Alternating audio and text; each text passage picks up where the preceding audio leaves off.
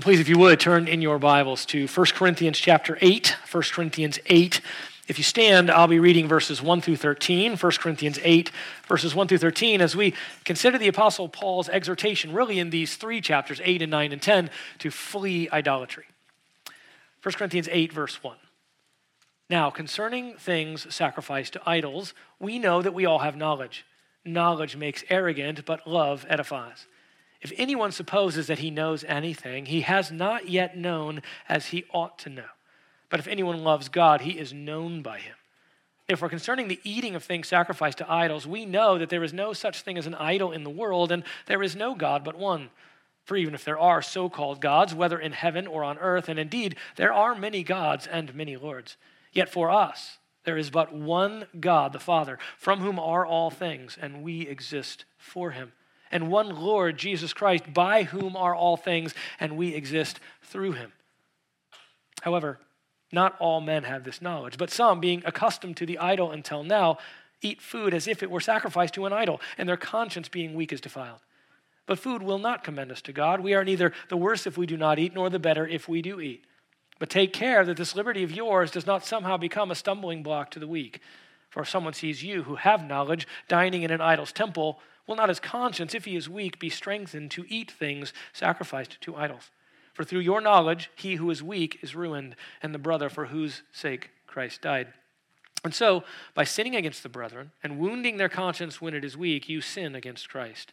Therefore, if food causes my brother to stumble, I will never eat meat again, so that it will not cause my brother to stumble. Please be seated.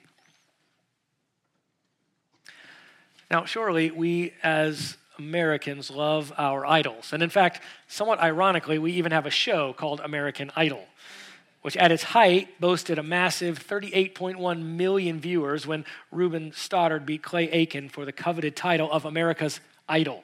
That was 20 years ago in 2003, and the show has only continued to grow in popularity. Now, much more seriously, there are many other gods that we worship. There's the god of alcohol to which about 29 million alcoholics enslaved, those who are enslaved to alcohol, bend the knee in the United States alone. However, the idols of music, fame, and even alcohol pale in comparison with the idol of sexual freedom, which results in nearly 1 million abortions each year and 2.5 billion emails containing porn, which are either sent or received in the United States alone. Now, if only unbelievers wrestled with idolatry, it would be understandable. Unfortunately, idolatry is so deeply ingrained in us that even the knowledge of the one true God can be used to promote the idols of our own hearts. Too often, our knowledge of God is used for our own selfish purposes. We take pride in the truth we know. We use it to draw people to our cause or divide with others over some carefully derived theological system Sometimes we may even act as though we have a kind of special knowledge that people need to come to us alone to discover. The knowledge of God, which should bring humility, instead breeds pride in our hearts concerning our perceived superiority over those who we deem to be less learned or perhaps less mature.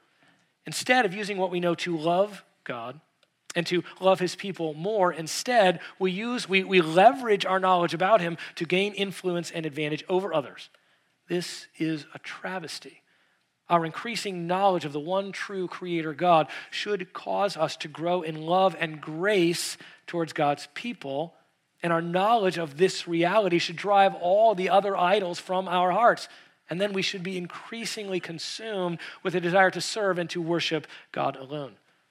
This can only take place through the acknowledgement of the person and work of the Lord Jesus Christ. There is no love to God or service of God which does not come through Jesus.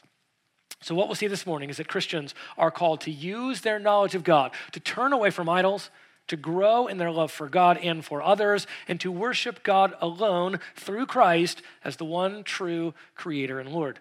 Christians are called to use their knowledge of God to turn away from idols, to grow in their love for God and for others, and to worship God alone through Christ as the one true Creator and Lord. True knowledge of God defeats idolatry in the heart of the believer.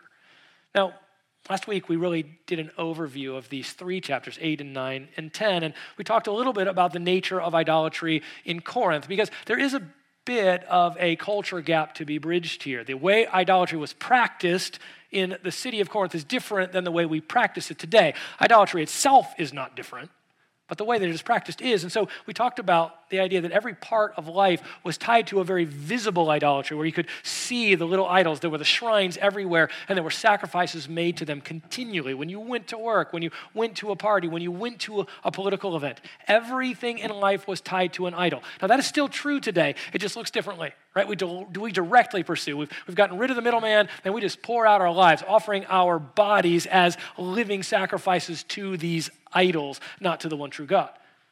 Idolatrous meals, also, we discussed, that's the point here meat sacrificed or things sacrificed to idols, those were common right in, in, in every part of life. They were again there were political parties and meals and there were there were social events and gatherings. You did this for your work and in many places during those social events there would be meat that was sacrificed animals sacrificed and then a meal eaten and that meal was really a celebration of the God. It was a worship service. And yet these meals were incredibly important. They were the places where you developed your contacts, the places where you met your family, the places where you received your entertainment. Most everything about culture was built into these idolatrous meals, and so they were very appealing. They were appealing even to believers who no longer believed or no longer pledged allegiance to those particular gods, it was appealing to go back to those ceremonies for the family benefit, the political benefit, the social and economic benefit that they provided. And so Paul is providing teaching about the nature of things sacrificed to idols, the participation in the ceremonies, as well as the eating of the meat that came from them. So all that's kind of bound up in 8 and 9 and 10. And he begins talking about liberty and the use of, of conscience. And yet what we will see is by the time we get to chapter 10, that most particularly the participation in the worship service where that food was actually sacrificed was something that he condemns, that Paul condemns. It wasn't simply a use of liberty. The eating of the meat is different. That was a conscience call, right? And yet, even that was built around the idea that someone would know that the meat you were eating was sacrificed to idols and that possibly their conscience would be strengthened to sacrifice or to actually pursue idolatry. So, the big picture theme here is not liberty of conscience simply, it's not the freedom you have in Christ, it is flee idolatry in every form. And why would he say that? To believers, because even Christians can wrestle with idolatry. In fact, we do all the time, and so do the Corinthians. So we surveyed it, chapter 8, really the introduction, chapter 9, Paul defending his apostleship because it seems that the Corinthians were saying, and we'll discuss that this morning look, we all have knowledge. We know what you know, and therefore we don't have to avoid these idolatrous feasts. Right? We don't have to back out of the cultural expressions of this idolatry because there are no true idols. Paul, we know what you know, and so why are you telling us what to do? And Paul says, I'm telling you what to do because I'm an apostle. And so you need to do what I say. And you need to follow my example, he says in chapter 9, of setting aside anything that would cause others to stumble, that might keep them from the knowledge of the true God, that might keep them bound into their idolatry. Paul says, Look, I'll set aside anything. It doesn't matter. And then chapter 10, where he talks about the Israelites. I mean, there is, it, it's, it's not an accident that in chapter 10 he says, look, the Israelites, who were God's chosen ethnic people, did not abandon idolatry fully, and anytime they didn't, God judged them. He's not just using that, well, I, I just want to tell you about the Israelites, saying, this is for you. As the church, as God's people, you cannot go back into idolatry or you will receive the discipline that comes from that. Take heed, he says in chapter 10. Uh, the one who thinks he stands must take heed lest he fall. They were being tempted in this area. And so he's coming to them. And then the last part of chapter 10, where he talks about, he ties this directly to the fact that those worship services, really, they were demons. Not deities, as we will see, but demons that were tied in with that worship. And so it was an example of true idolatry. Well, now as we begin in chapter 8, verse 1, really the second part, Paul will be discussing the dangers of idolatry by first engaging with the Corinthians concerning their use of knowledge about God. It's really interesting. He, he says, We're going to talk about meat sacrifice to idols, and then he says, Well, let's talk about knowledge for a little bit. It's not just, he doesn't just decide that, you know, now I need to bring some general, you know, principles. The idea of knowledge, and most specifically knowledge about God, is bound up in this whole issue of idolatry. How you know God, what you do with your knowledge about God, is the way that you defeat idolatry. And so knowledge has to be used properly. Even the knowledge of God himself. So he implies that the Corinthians have allowed the truth that they know to make them arrogant rather than loving, and therefore they are not pursuing a love relationship with God and instead replacing it with idolatry. That's a bold claim, it's a strong claim, and it's the claim that he's making throughout this section. Corinthians, watch out. You know God. We have knowledge of God altogether, but you are misusing that knowledge in your so called freedom and you are engaging in actual idolatry. Be careful. So, the two points this morning that Paul will, will be walking them towards is that fleeing idolatry requires the proper use of knowledge about God, and fleeing idolatry requires a proper content to your knowledge about God. Using properly what you know and then being sure that you have a proper understanding, that that knowledge is full and complete. So let's begin with this thought of fleeing idolatry requires the proper use of knowledge about God. So drop your eyes to the text, chapter 8, verse 1. Now concerning things sacrificed to idols. We talked about that last week. This is his response to, uh, it appears, a question or really maybe a statement they were making about the nature of things sacrificed to idols. That is, the food, the, the ceremonies that came around the worship services. And this idea of idolatry here, right, being food offered up to an idol or a false deity. Right? So there was, and it wasn't simply about the wooden or the or the stone or, or the gold and the silver idol. It was, of course, about the deity that that idol represented. So it's about worshiping false deities, right? And the key word there is false. They don't actually exist. There aren't real deities, but that's what idolatry is offering up things that you value to a deity to get what you value, to get what you want. So he says, these, this is what we're going to talk about. And then he immediately launches into this fascinating statement we know that we all have knowledge. And here I think, again, he's responding to something the Corinthians were saying. He often, he often does this. When he makes a transition to talk about something that they have addressed in their letter to him, he uses a phrase that I think they were using. I think they were saying, Paul, we all have knowledge. We know what you know. In fact, you taught us this the fact that there aren't any real gods or true other deities. So we know what you know. And knowing that, we have the freedom then to engage in our culture the way we want. You can't tell us what to do. Paul says, Look, I'll, I'll grant you that. I'll grant you that we all have knowledge. And I think under, underneath that is, I taught you that knowledge. Right? I'm the one that gave you that you wouldn't have it apart from what I taught you and from the Old Testament. Remember how many times he appeals to the Old Testament in the first seven chapters, constantly going back to that authority. So whether they, they certainly, it was, a, it was a largely Gentile church, so they wouldn't necessarily have been initially aware of things in the Old Testament, but as they coalesced as a church, that Old Testament teaching would have been brought to bear in increasing measure by the Jews who, who were becoming Christians and part of that church, and then by Paul himself. So he says, Look, we all have knowledge. That's true, and that's number one. Knowledge is available to all believers. And in this case, I think Paul is using the word as most specifically knowledge about God. The word's just very general, it can mean any kind of knowledge. In fact, as we will see, it's kind of a code word for the Corinthians, right? The things that they understood. They were those who claimed to have knowledge. And yet Paul is saying, look, we all have knowledge or we understand truth about God, about man, and about the world as found in the scriptures, as found in the teaching of Christ, and available to all believers. We have that. In fact, in 1 Corinthians chapter 1, when he begins this letter, he says to them, verse 5, In everything you are enriched in him, in all speech and all knowledge. You're right. You have all the knowledge you need. I taught it to you.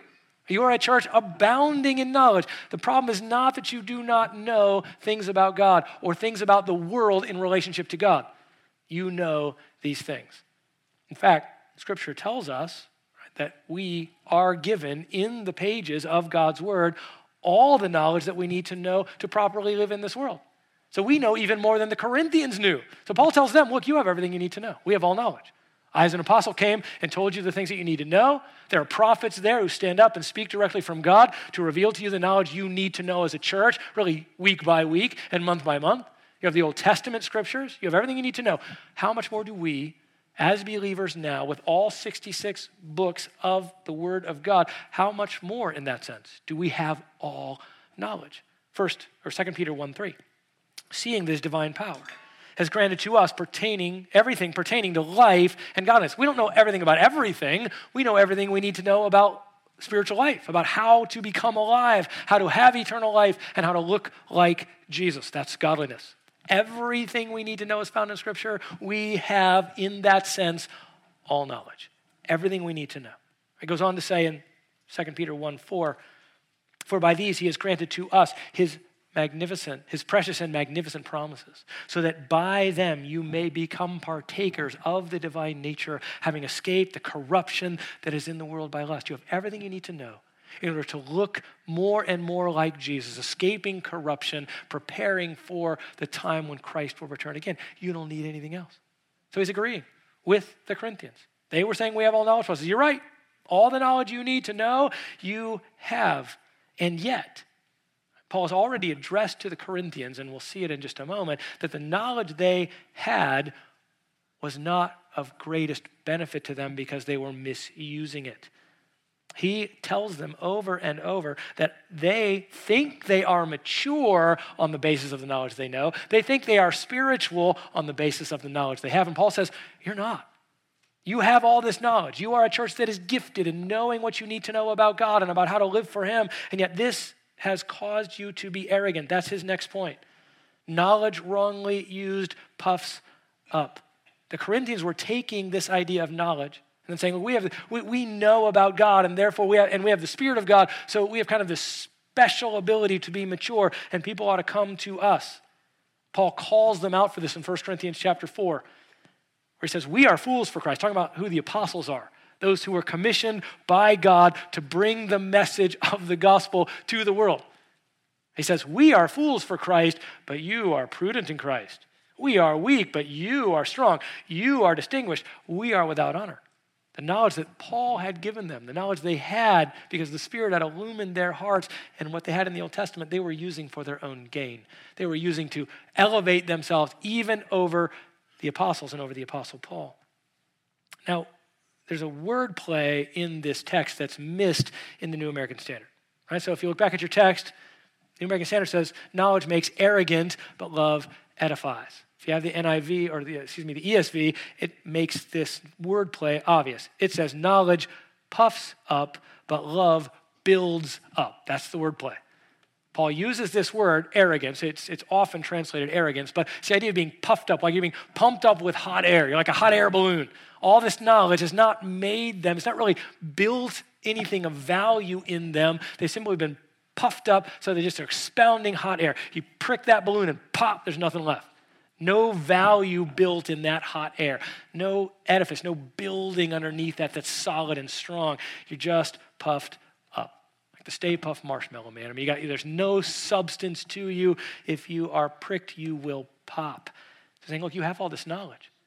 Right? But knowledge wrongly used puffs up. And notice I, have added that in, in, the, in the outline point. Paul just says knowledge makes arrogant. But please understand that he cannot possibly mean that knowing things about God by itself makes you arrogant because he is writing an epistle to tell them things about God. Sometimes people totally misunderstand this passage. Well, yeah, any kind of knowledge, if you know anything, you're just arrogant. No, knowledge wrongly used makes you arrogant. We have to know about Jesus. We have to know what he did. We have to know about the nature of the world in light of who God is. But how are you going to use that knowledge? So when it's wrongly used, it puffs you up. It gives you nothing but a bunch of hot air. I, Isaiah 521. Woe to those who are wise in their own eyes, who are clever in their own sight. Jeremiah 9 23. Thus says the Lord Let not a wise man boast of his wisdom. Let not the mighty man boast of his might.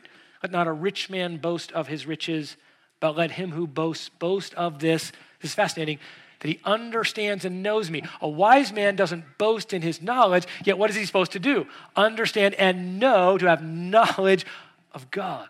So it's the boasting about, it's the puffing of yourself up about the or on the basis of the knowledge that you know that is so dangerous. And the Corinthians were puffed up. They had taken the truth about God and leveraged it towards their own pride. 1 Corinthians 4:18. Paul says some have become arrogant. As though I we're not coming to you. 1 Corinthians 5 2, you have become arrogant and have not mourned instead. The thought that their knowledge of who God was, their knowledge of grace, their knowledge of salvation by grace through faith alone had allowed them to keep someone in the church who was committing incest. He goes, Look, you're, you're arrogant. Your knowledge has made you arrogant. And as we're going to see over the course of these next weeks, their knowledge had made them arrogant about going and sitting in worship services where demons were actually being honored. He says, Your knowledge is being misused. It's puffed you up. You think you are something when you are actually nothing. 1 Corinthians 5 6, your boasting is not good. All Christians possess knowledge, says David Garland, but not all Christians know as they are meant to know. And perhaps I could say it this way I would say pure knowledge, just the information puffs up. Right? If you just have the information, right? And I would say true knowledge builds up. And we'll see what true knowledge is composed of in just a moment. But I, I want to pause here for a minute because he's talking to believers.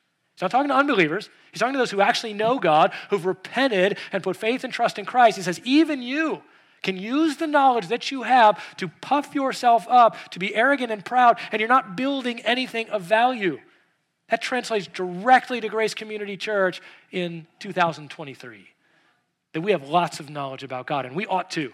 Paul's making no excuses for giving them knowledge, but he is coming against them for using it improperly. They're all puffed up. Like, look who we are, look how great we are, look how mature we are. Well, maybe and maybe not we will see if we as Grace Community Church or if we as individuals are properly using our knowledge. But be careful, don't just walk by this. Well, I'm, I'm not puffed up. Well, that's what the puffed up person says. No one walks into the room, no one walked in this morning going, I'm puffed up, look at me, I'm just a bunch of hot air. And yet, unfortunately, some of us, or maybe even us as a church in some ways, are full of hot air. We're going to have to be really careful. We're going to have to get pricked a little bit. And so this morning, I want us to be careful. You have all knowledge. I could, I could say that.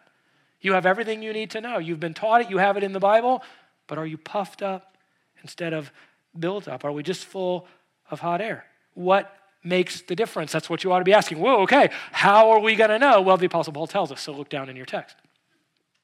Knowledge makes arrogant, knowledge puffs up, but love edifies. Love builds up. and immediately you're thinking, well, oh, wait a minute then. Does that mean I throw all knowledge out the window and I just love? No, so I'll put it this way. Num- number three, point three is knowledge combined with love builds up. There is no such thing as love which does not have a component of knowledge. These are not opposites. He's contrasting them, knowledge and love, but they're not opposites. Like you can have knowledge, you can have love, you can't have both. Now, you can have knowledge, and you can have love, but if you have knowledge with love, that's effective. Knowledge without it is worthless. I put it this way knowledge, or there is no, it's not possible to have love without knowledge. It is possible to have knowledge without love. That's the deadly danger. Philippians 1 9. And this I pray, says Paul, same, same writer, different church. And this I pray that your love may abound still more and more in real knowledge and all discernment. Love must have knowledge. It's built on knowledge. There is no love if you don't know, and yet there's a true intimacy that's built into this kind of knowing. There's a motivation to serve and love God, to delight in Him, to find your satisfaction in Him alone, to see other people walking with Jesus, being conformed to the image of Christ. There's a motivation that must come with knowledge in order for it actually to edify or to build up. And if it doesn't come with that, then we're nothing but a bunch of hot air. And we have to be so careful that our motivation is our, our, motivation is love properly directed towards seeing others look like jesus. This is what paul means when he says in ephesians chapter 4 that you are to speak the truth in love. You are to have knowledge and impart knowledge in love with love. That's the motivation. And they always come together. If you have true love you must have knowledge. And so you are putting those two things together, and the church is built up. He says, when we have this, when we speak the truth in love, we are being built up in all aspects into him who's the head. Ephesians 4:15. We studied that. And then as a result, from whom the whole body, being fitted and held together, verse 16 of Ephesians 4, together with what every joint supplies, according to the proper working of each individual part, causes the growth, the building up of the body for the building up of itself in love.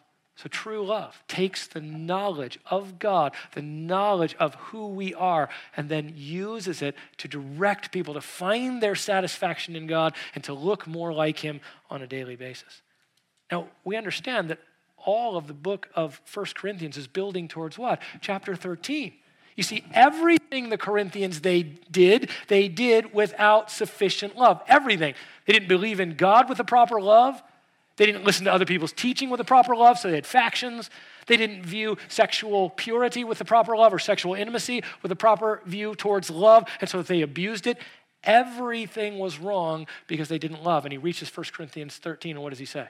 You can have, you can speak with the tongue of men and of angels. You can know all mysteries and all knowledge. You can deliver your body to be burned. You can sell your possessions to feed the poor. And if you don't have love, you are nothing. Nothing. I mean, not something, not a little bit, not of some benefit. You are nothing. Knowledge puffs up, love builds up.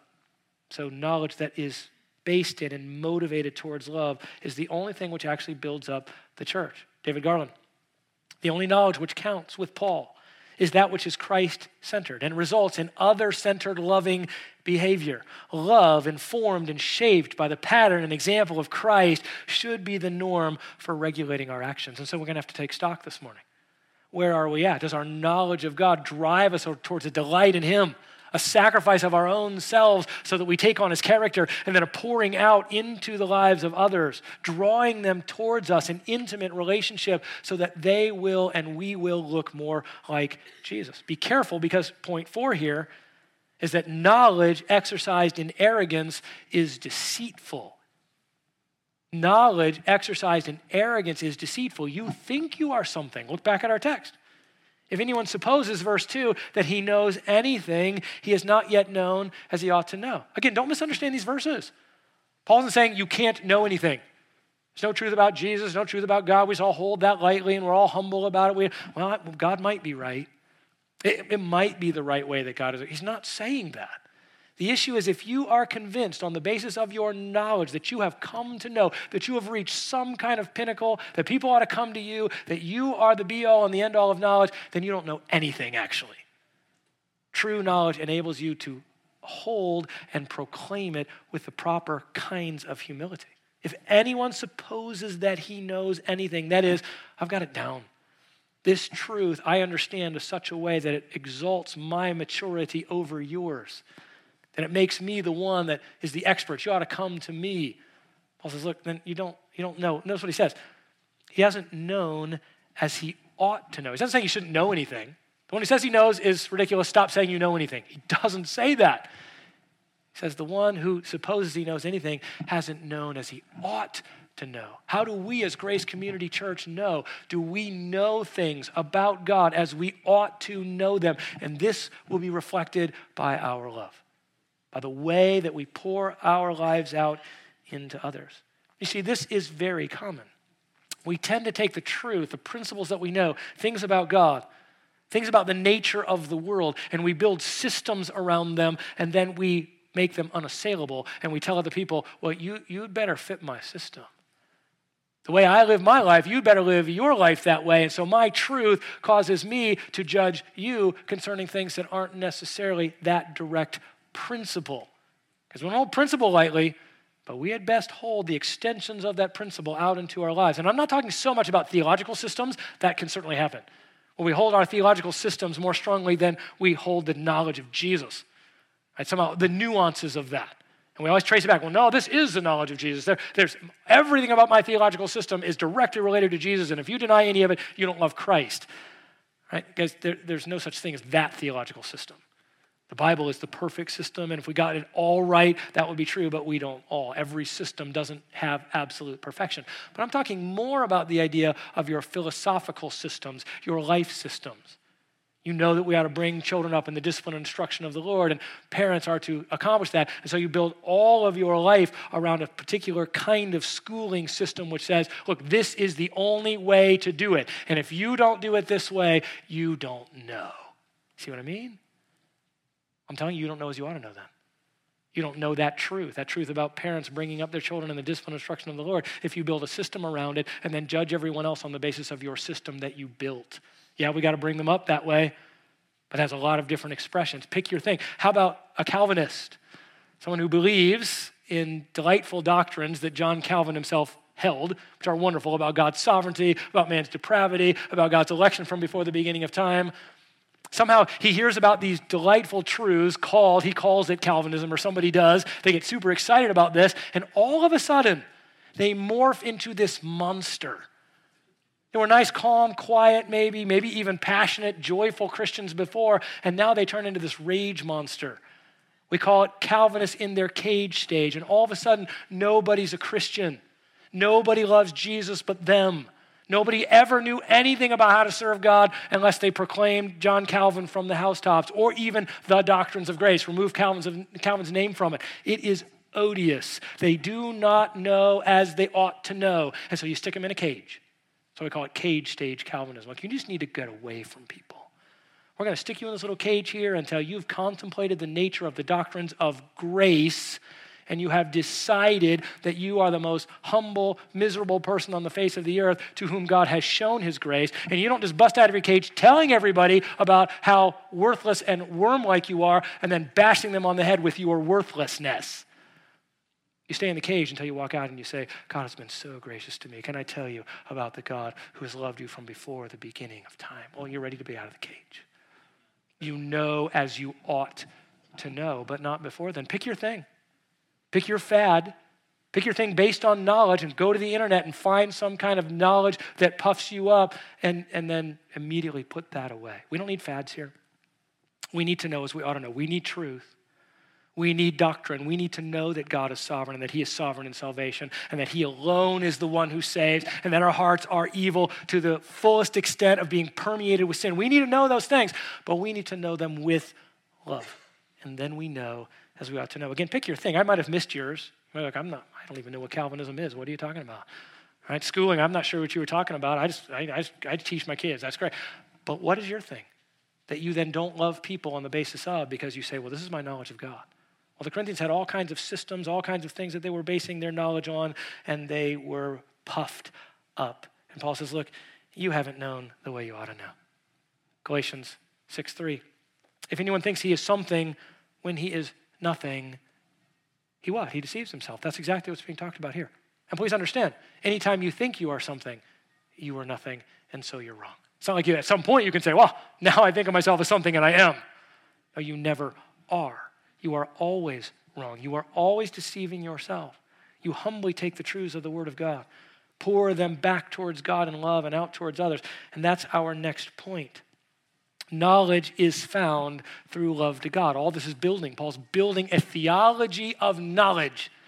What do you know about God? And that's vital. He's not just throwing this in here because he's like, he went on a squirrel chase. This is vital for them to flee from idolatry. If you hold your knowledge about God wrongly, if you use it wrongly, you are an idolater by definition. If you misunderstand the way, you are to be knowing God. And so he brings this powerful statement to bear back in our text, verse 3. If anyone, but, here's the, it's a contrast to those who are puffed up with knowledge. It's not just throwing this in here as a truism. This is a truism, right? This, this is fundamentally true for every believer at every time. But he puts it here in this text for the Corinthians because they are misunderstanding their knowledge. And he says, Look, here's how you really know if you are edified by your knowledge. That's if you love God says here, if anyone loves God, he is known by him. He keeps using this word know, know, know. And now he puts it back and he says, look, the way you're going to know if you're using your knowledge properly is if you love God. And the key issue in your love to God is not that you somehow build or establish that relationship, it's that actually, if you love God, it means that you are known by Him. You are one of His children, that He knows you. So, really, the most important thing in all of our understanding is not what we know about God, but the fact that God knows us. Are you known by God? That's what matters first. What we know about God is vital, it's important, it builds back our love towards Him as we build it on knowledge. But what really matters is not how much you know about Him, but does He even know you at all? And your love to Him is the demonstration of His knowledge of you. That's what Paul is saying. Knowledge is found through love to God. If anyone loves God, he is known by him. 1 John 4 7. Beloved, let us love one another, for love is from God, and everyone who loves is born of God and knows God. The one who does not love does not know God, for God is love. In this is love, says John in 1 John. Not that we loved God, but that he loved us and sent his son to be the propitiation for our sins. That ought to humble you. You, you didn't, through your knowledge, somehow build a relationship towards God. He loved you, sent you the truth of the gospel through whoever preached it to you, and then built in your heart, brought to your dead heart to life so that you would know him and that you would be able to love him. And God knows us intimately and deeply. That is the most important thing about us as Christians. And that's what you tell other people. It's not look what I know and look at the stuff I do. And it said, I'm known by the God of the universe. That's what matters more than anything. My love back towards him is out of a total appreciation for the fact that he would choose to know me, the one who is truly and fully a worm, as it were, one who is broken by sin, made useless, made dead in my trespasses and sins. God loves me, and I'm eternally stunned by that. That's what the world ought to know, first and foremost, about our knowledge. That's what the church ought to be proclaiming. So that our love to God, because of his knowledge of us, that true, intimate relationship, that's what that know means. Right? It's, it's often related in the Old Testament. You take that word back into the Old Testament, you know, it has to do with intimacy. Adam knew his wife, he didn't just know her name. Right? He was intimate with her. Well, that's how God knows you. That's what it means here. Those who love God are known by him. Their love is a reflection of the fact that he has an intimate relationship with them. John 10 14. I am the good shepherd. I know my own, and my own know me. Galatians 4 9. But now that you have come to know God, I love this, and he flips it around immediately, or rather to be known by God. That's really what it means. You've come to know God, but what that means is you are known by God. How is it? Notice what he ties it to in Galatians 4 9. How is it that you turn back again to the weak and worthless elemental things to which you desire to be enslaved all over again? Don't go back to idolatry. How are you going to keep from doing that? Is by recognizing that God has loved you, God has known you. Now that you've known that, how can you go back? He's saying the same thing to the Corinthians. You've known God, He knows you. How can you go back to dining in an idol's temple, pursuing a worship service that actually is tied in with, partnered with demons, the ones who hate God? That's what he says in 1 Corinthians 10. Don't do it. 2 Timothy 2:19 Nevertheless the firm foundation of God stands having this seal the Lord knows those who are his and everyone who names the name of the Lord is to abstain from wickedness. The issue is not what we know, but who we are known by. The issue is not what we know, but who we love. The important thing is not to know information, but to know God in the truth about Him that we know. And again, understand love and knowledge are not mutually exclusive, but knowledge is not properly known or used if it is not governed by the love of God. Those who know God those who, excuse me, those who love God are known by him. Again, David Garland, he's reminding them that loving God means that they are known by God and that and that draws sharp boundaries that set them apart from the worshippers of false gods and delimits what they may and may not do.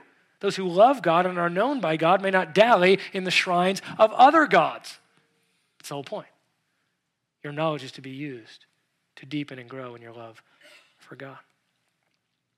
God gives us access to the knowledge of Him so that we can know Him, be loved by Him, and love others properly. So that's the proper use of our knowledge to grow in our love for God, therefore, to grow in love for others, to express our knowledge of the one true God properly. But also, second point here, and we'll just get about halfway through this this morning fleeing idolatry requires the proper content of knowledge about God. So he's going to go back and revisit what we know. He says, Look, we all know but yet you're using your knowledge wrongly. Well, what is it that we actually know?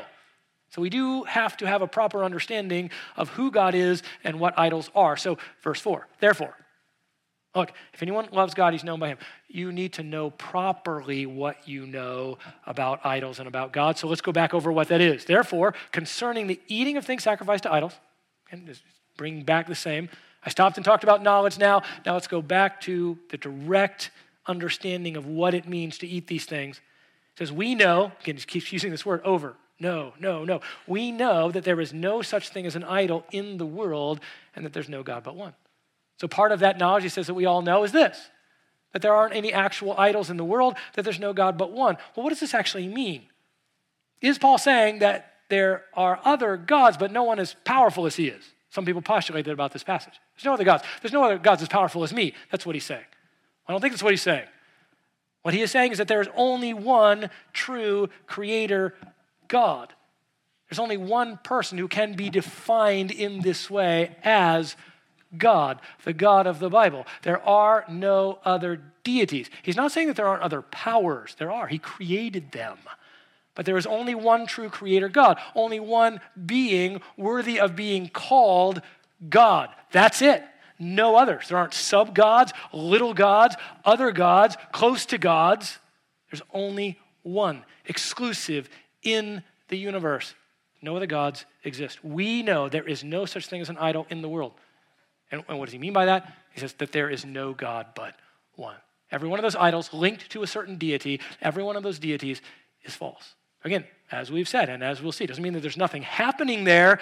It just means there's no God being worshiped. This is fundamental. The idol is a representation of a deity. Since there are no real deities, there are no actual idols. No idol that represents a God that actually exists and can influence the world in any significant way because they don't exist. Psalm 115:4. Their idols are silver and gold, the work of man's hands. They have mouths, but they cannot speak. They have eyes, but they cannot see. Ears, but they cannot hear. They have noses, but they cannot smell. It just keeps going on. They have hands, but they cannot feel. Feet, but they cannot walk. They cannot make a sound with their throat. Those who make them will be like them, everyone who trusts in them. There's, there's no real deity. We're still fooled by that to some degree. Somehow, I mean, the world is always thinks that there's some other close to God out there. We sometimes we even view Satan or the demons as well. They're kind of right next to God, or God fights Satan. We were doing our VBS this week, and there's the good kingdom and the bad kingdom. Well, yeah, there are two kingdoms, but God rules both in that sense. He has allowed the evil kingdom to exist, but it's not a, an equal opposite ruler. We're not yin yang here, not Kung Fu Panda. You know, the black and the white, and they fight each other, and, and who's going to win? There's only one God. And there are no pretenders to the throne. None. That's what, that's what is being laid out here. And we know that as Christians, but we, we give that knowledge up. We, we give, we give a, a, nod of the head almost to other deities. And certainly everyone else in the world who isn't a true believer thinks there are other kinds of gods, whether that all just coalesces into themselves, the ones who can actually determine their reality, or is built around all these other deities. Jeremiah 10 14. Every man is stupid, devoid of knowledge. Don't misunderstand. He's not insulting men in that sense, that nobody knows anything, they're all dumb. He's saying every man, no man has the true knowledge of God because they're all idolaters. Every man, apart from the true knowledge of God through Christ, is an idolater. Every man is stupid, devoid of knowledge. Every goldsmith is put to shame by his idols, for his molten images are deceitful, and there's no breath in them. So the corollary to there are no such thing as idols is there is no God but one. Of course, this is a reflection of what? The Shema. All right, the most fundamental proclamation, really, of the Old Testament. Behold, O Israel, hear, O Israel, the Lord is our God, the Lord is one. That's not primarily a statement about the Trinity, although it fits. And we'll talk about the Trinity next week when we talk about God the Father and the Lord Jesus Christ. But that's primarily a declaration of the uniqueness of God Himself. The Trinity, the triune God, is unique. There's no sub gods. He says, Look, Israel, there's one God. He's the master and ruler of all, and there is no deity apart from him. Habakkuk 2:19, Woe to him who says to a piece of wood, Awake, to a mute stone, arise. And that is your teacher? Just the sarcasm dripping from that. And yet, the sadness of that thought that you would say to a stone, Arise, teach me. Again, we got rid of the middleman. Now we tell to our scientists, Arise, teach me. To our philosophers, Arise, teach me. What are they going to teach you? They have nothing to say because they do not serve the one true God. They're idolaters. No other source. So, what does this mean? If there's only one true creator God, what does it mean? There's no other source of knowledge or wisdom. Think about it. Every other thing is created. So any wisdom that another thing would have only comes from God. He directs all of it. No other absolute source of wisdom, no other source of truth, no other source of power, no other source of life and death. When you go to these countries, you go to Papua New Guinea, and they have all these gods so they won't die. They think there's gods that kill you in this way and gods that kill. No, there's only one God. And He's in charge not only of life, but also of death. This is fundamental understanding, and we as Christians have it. You already know this, right? This is Christianity 101, but we forget it. Paul says, Look, we all have this knowledge. Let's be reminded that there aren't any real idols, no real deities, because there's only one God. And so, therefore, there's no other knowledge, no other power, no other sovereignty, no other life, and no other one who controls death as well. Only God. So, what does that mean? What we'll talk about tomorrow or next Sunday is that everything exists for Him, through Him, to Him, and back to his glory and to his honor. God alone ordains all things. Deuteronomy 32, 39. I am he. There is no God besides me. I put to death and give life. I have wounded. It is I who heal. And there is no one who can deliver from my hand. That's what it means when there is only one God. So honor him, worship him. Well, final thought here the world worships many so called deities. It isn't that the world doesn't worship them. Paul's not saying, well, there actually isn't any other worship. There's, there's nothing else that affects people, so it's just there's worshiping God and everything else is just meaningless. He's not saying that. Back to our text for our final thought this morning. Even though, verse 5, there are so called gods, right? if there are so called gods, whether in the heaven or on earth, as indeed there are many gods and many lords. He's not backing up on what he just said. There's only one God. Oh, no, actually, there are many gods and many lords. He's saying, no, when people worship these, notice what he calls them, so called deities, they are submitting themselves underneath the lordship and the godhood of what they believe. That matters. And then Paul's going to trace that directly into chapter 10 and say what's really going on there, there is they're not enslaved by some deity, they're enslaved by demons. But those are powers that God Himself created. What a travesty that you would allow yourself to go to a celebration that is tied in with demons and then try to walk into communion and say, Oh, I love God, and I'm also going to participate with demons whom God created and judged unto eternal hell. It's this bigger picture point. There are many so called gods. And uses the word so called because they have a name that they are something and they are not. So if a guy came to you and say, I play golf and I play golf well. I'm a so called golfer, right? And you would go out on the golf uh, links with me and I would play and go, You're so called. You can't play that at all. You're terrible. Paul Edmondson would come out and say, No, this is how you actually play. You're so, you, you got no name to being able to play golf at all in a much more infinite and greater sense. All those gods are out there on the links, as it were. They're so called deities. The real one comes and says, You got nothing but for unbelievers who worship those so called deities, they're entrapped and enslaved to the very kinds of worship that they think free them. So Paul is acknowledging that here. No, there are many gods and many lords. There are many of those whom unbelievers submit themselves to. What they don't understand is that slavery is actually built into demons. Because he says in chapter 10, they don't even know. The Gentiles don't know that's the case. They think they're worshiping an actual God, and they're not. It's tied in with demons.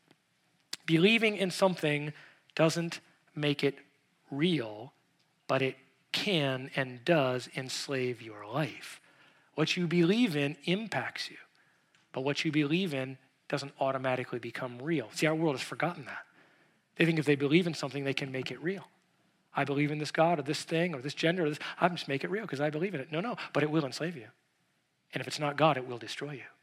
Belief matters. Your gods and your lords matter. You need to pick, you must choose the one true God. And that's next week. We'll spend our entire morning next week on verse 6. Let's just read it to finish out this morning.